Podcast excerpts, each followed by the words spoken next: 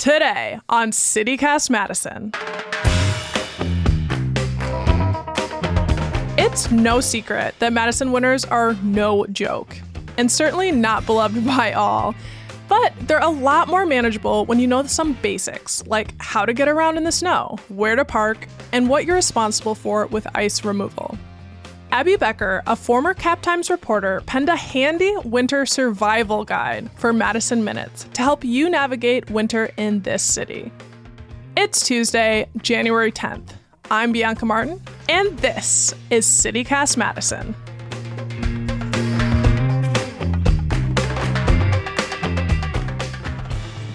Abby, hello. Hi, Bianca. It's great to, to be here chatting with you. Oh my goodness, so great to chat with you. And I'm super excited because you wrote this wonderful guide, How to Survive and Thrive in Madison Winter.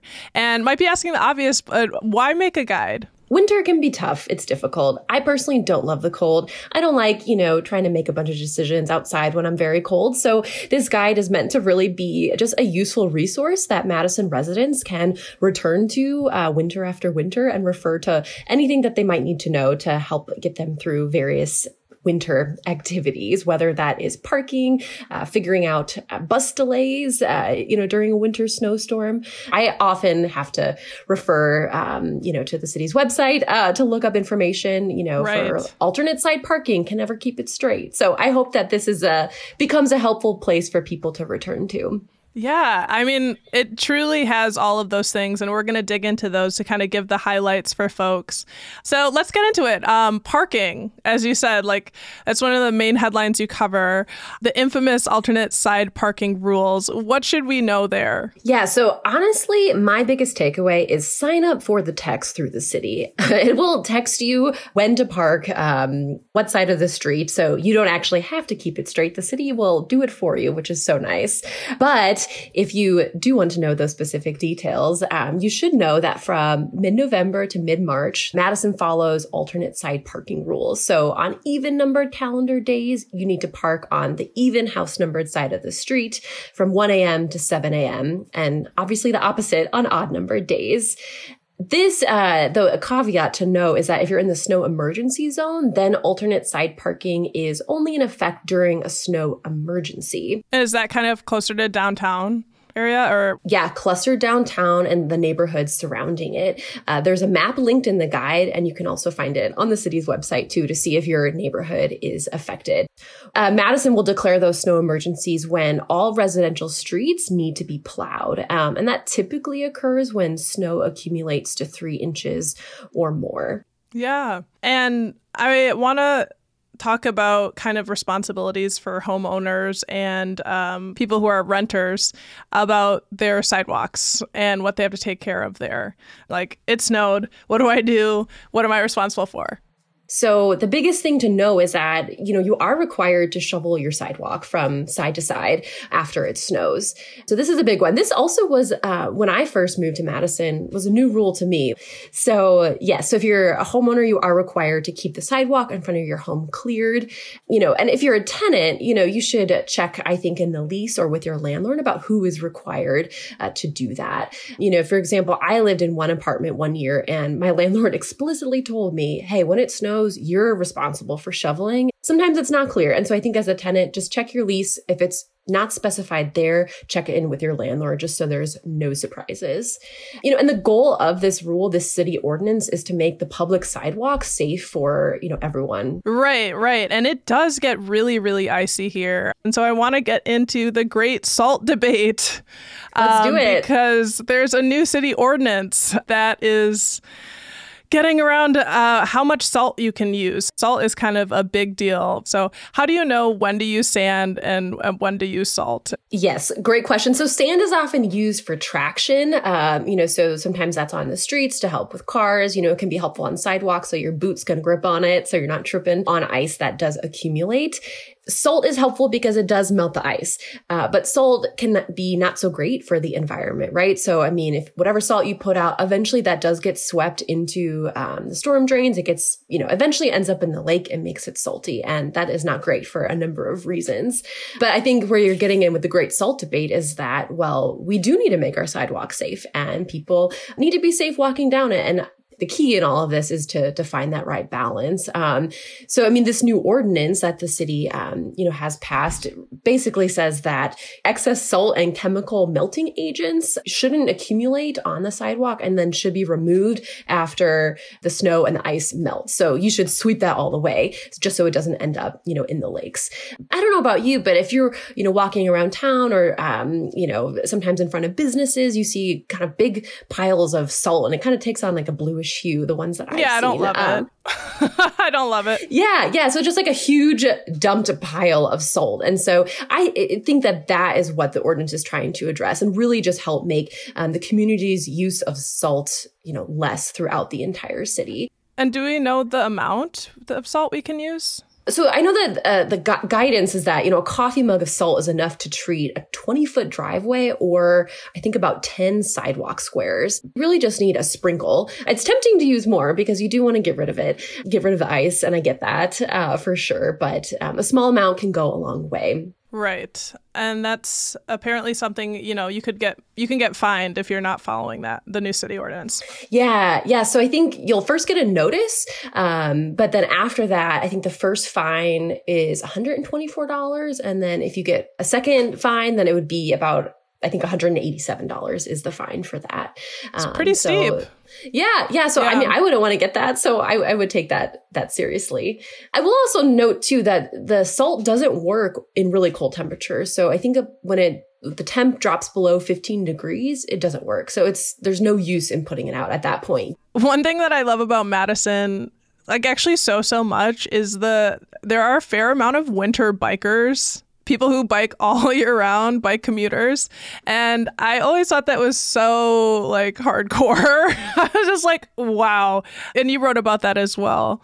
Yes. Well, I just want to echo that these winter bikers are incredibly hardcore. Sometimes I see bikers with those um like the, the fat the fat tires, right? To Right, you know, bike in the winter. And I'm just like, kudos to you. I, I could not do it. Um I do not want to Mm-hmm. try to do it. Um, but hats off to you. With serious ski masks. Because we don't just have any winter, like we have serious winter.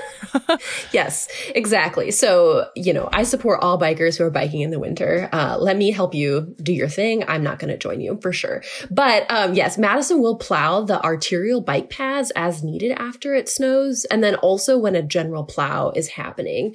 And then the city also does send plows on the bike paths after the big street plowing is finished to remove any snow buildup. But, you know, I was reading on um, the city's information that when you're biking in on-street bike lanes, you know, after a snowfall, it's just like it's just really tough. You know, I mean, there's parked cars; those are challenges. Snow builds up against the cars from the plows, um, so it's difficult, I think, for the city to get all of that out. And you know, you can also report bike path concerns to the city online if you think a special area needs attention. So I think bikers that'd be good to know as well. And then also, the city has tips on how to bike safely in the winter. So I was reading through those as well.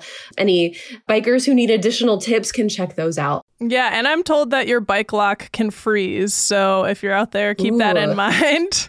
That that's good to know. That's something I I did not think about. Yeah. And I, I want to talk about snow days. Like, Madison is a really interesting place. Um, but I'm curious, like, if anything's changed. In my memory, when I was a student at UW, there was a very high threshold for calling a snow day or calling school off. Has that changed? I think the threshold is still high. You know, in my experience, it's been quite rare. So if you're a student during winter on campus, uh, just plan to bundle up and go to Yeah. class, or or maybe your class is uh, virtual anyway, so you can stay warm. There was a triumphant moment when I actually was under in undergrad, and there was during the their great blizzard, there was a snow day, and people were like blown away that it happened.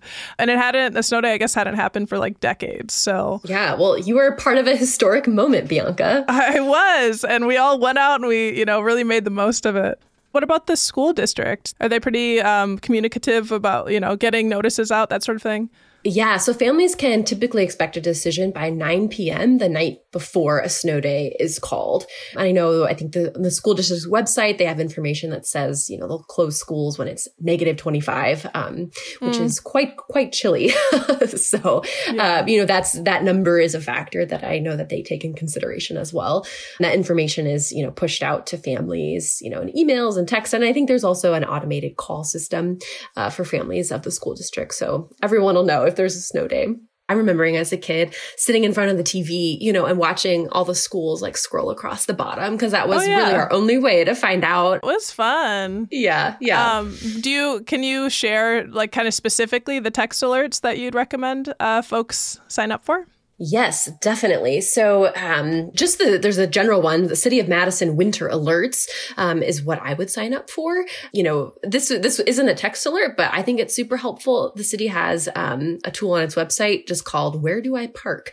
Um, so look that up, uh, plug in the date, um, and it'll tell you where to park. Um, and again, you know, sometimes I I'm fairly confident I know the rules, but I also get a little paranoid and don't want my car towed or ticketed. So I like to just double check myself yourself online there. Absolutely. And then, of course, you know, alerts through the school district and the university. Um, you know, I think those are, you know, pretty clear for those who are, you know, enrolled in those schools. And then Metro Transit, I'd say would be the, the biggest one for bus riders. You can sign up for um, text or email rider alerts through Metro Transit. And I love that too, because again, I just get them all on my phone. So uh, I know whether to expect delays or not. So we've talked about all the rules and ordinances, you know, all the fun stuff, but there are actual fun things to do during winter. And you said you, you don't love the cold, but you did write this guide. So I feel like there's maybe somewhere inside of you that likes the winter. but are there any things you like to do during the winter here in Madison? Yes, somewhere deep down, I think I do like winter. Um, don't like being cold, but winter activities are so fun. And I think one thing I've learned from living in Madison for um, for a little bit now is that people have fun in the winter, and it's a beautiful season. But some of my favorite things to do are to ice skate outside in the winter. I love when uh, Madison Parks opens the ice rinks. You know, I think my favorite spot is the lagoon on Warner Park. Um, it feels kind of secretive, and um, you know, it feels really magical cool too. Um, it's there's usually not many folks out. You're right on the lagoon, so you can see, you know, kind of like all the frozen marsh area. Um, mm. So that's pretty cool. Although I will say you can't rent ice skates there, so you have to bring your own. But if you do need to rent ice skates, you could go to Elver Park, Tenney Park, or Vilas Park and rent rent ice skates there. So highly recommend to do in Madison. Top yeah. uh, top thing to do for me at least um, yeah. when, the, the, when the ice rinks open. Oh my gosh, I had so much fun. I went to like the Edgewater has a little one last year, it's and, a super cute one. And also like getting out during the winter, like getting out on the lake. Like the lakes freeze, walking on it's the lake. It's the coolest thing ever. It is seriously the coolest thing ever. And I every time I do it, I, I'm just like in disbelief that it's actually possible. And again, maybe it's because I didn't grow up in Wisconsin, but I am still just floored every time that that I can do that. So I always do try to to walk on on the ice in the winter, especially when you're, you know, you can be standing on, you know, Lake Monona in front of Monona Terrace, just like staring at it, you know, mm-hmm. all the mm-hmm. windows there. And yeah, it, again, it, it is kind of just a magical experience. And I think makes you appreciate where you live every winter. Abby, thank you so much for giving us uh, all of these details about how to be prepared for winter. And there are even more details in your guide that you made, and we will be linking that to our show notes. So we really appreciate you taking the time. Wonderful. It was great to be here and to chat about this and check out the guide. Know what to do in winter. That was Abby Becker, former Cap Times reporter. You can find the link to Abby's winter survival guide in our show notes. And here's what else Madison's talking about. The city of Madison wants you to name one of its snow plows actually four different types of snow removal equipment, including a double wing plow truck, a tractor for plowing bike paths, a large brine spitting tanker truck, and a front loader with a plow. The deadline to submit your name suggestions is this Friday, January 13th. The punnier the name, the better. The city is also encouraging suggestions with local connections and to highlight Madison's quirky spirit. So get funky.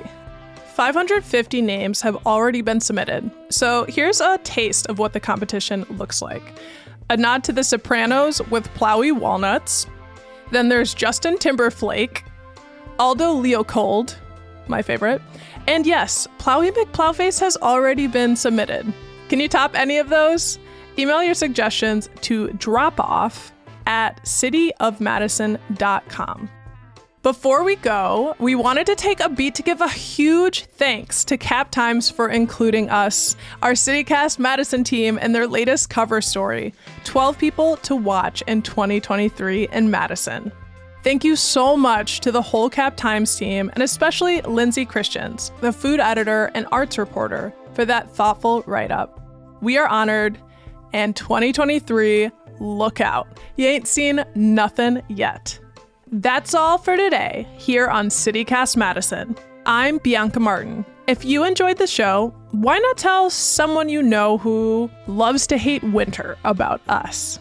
We'll be back Thursday with more from around the city. Talk soon.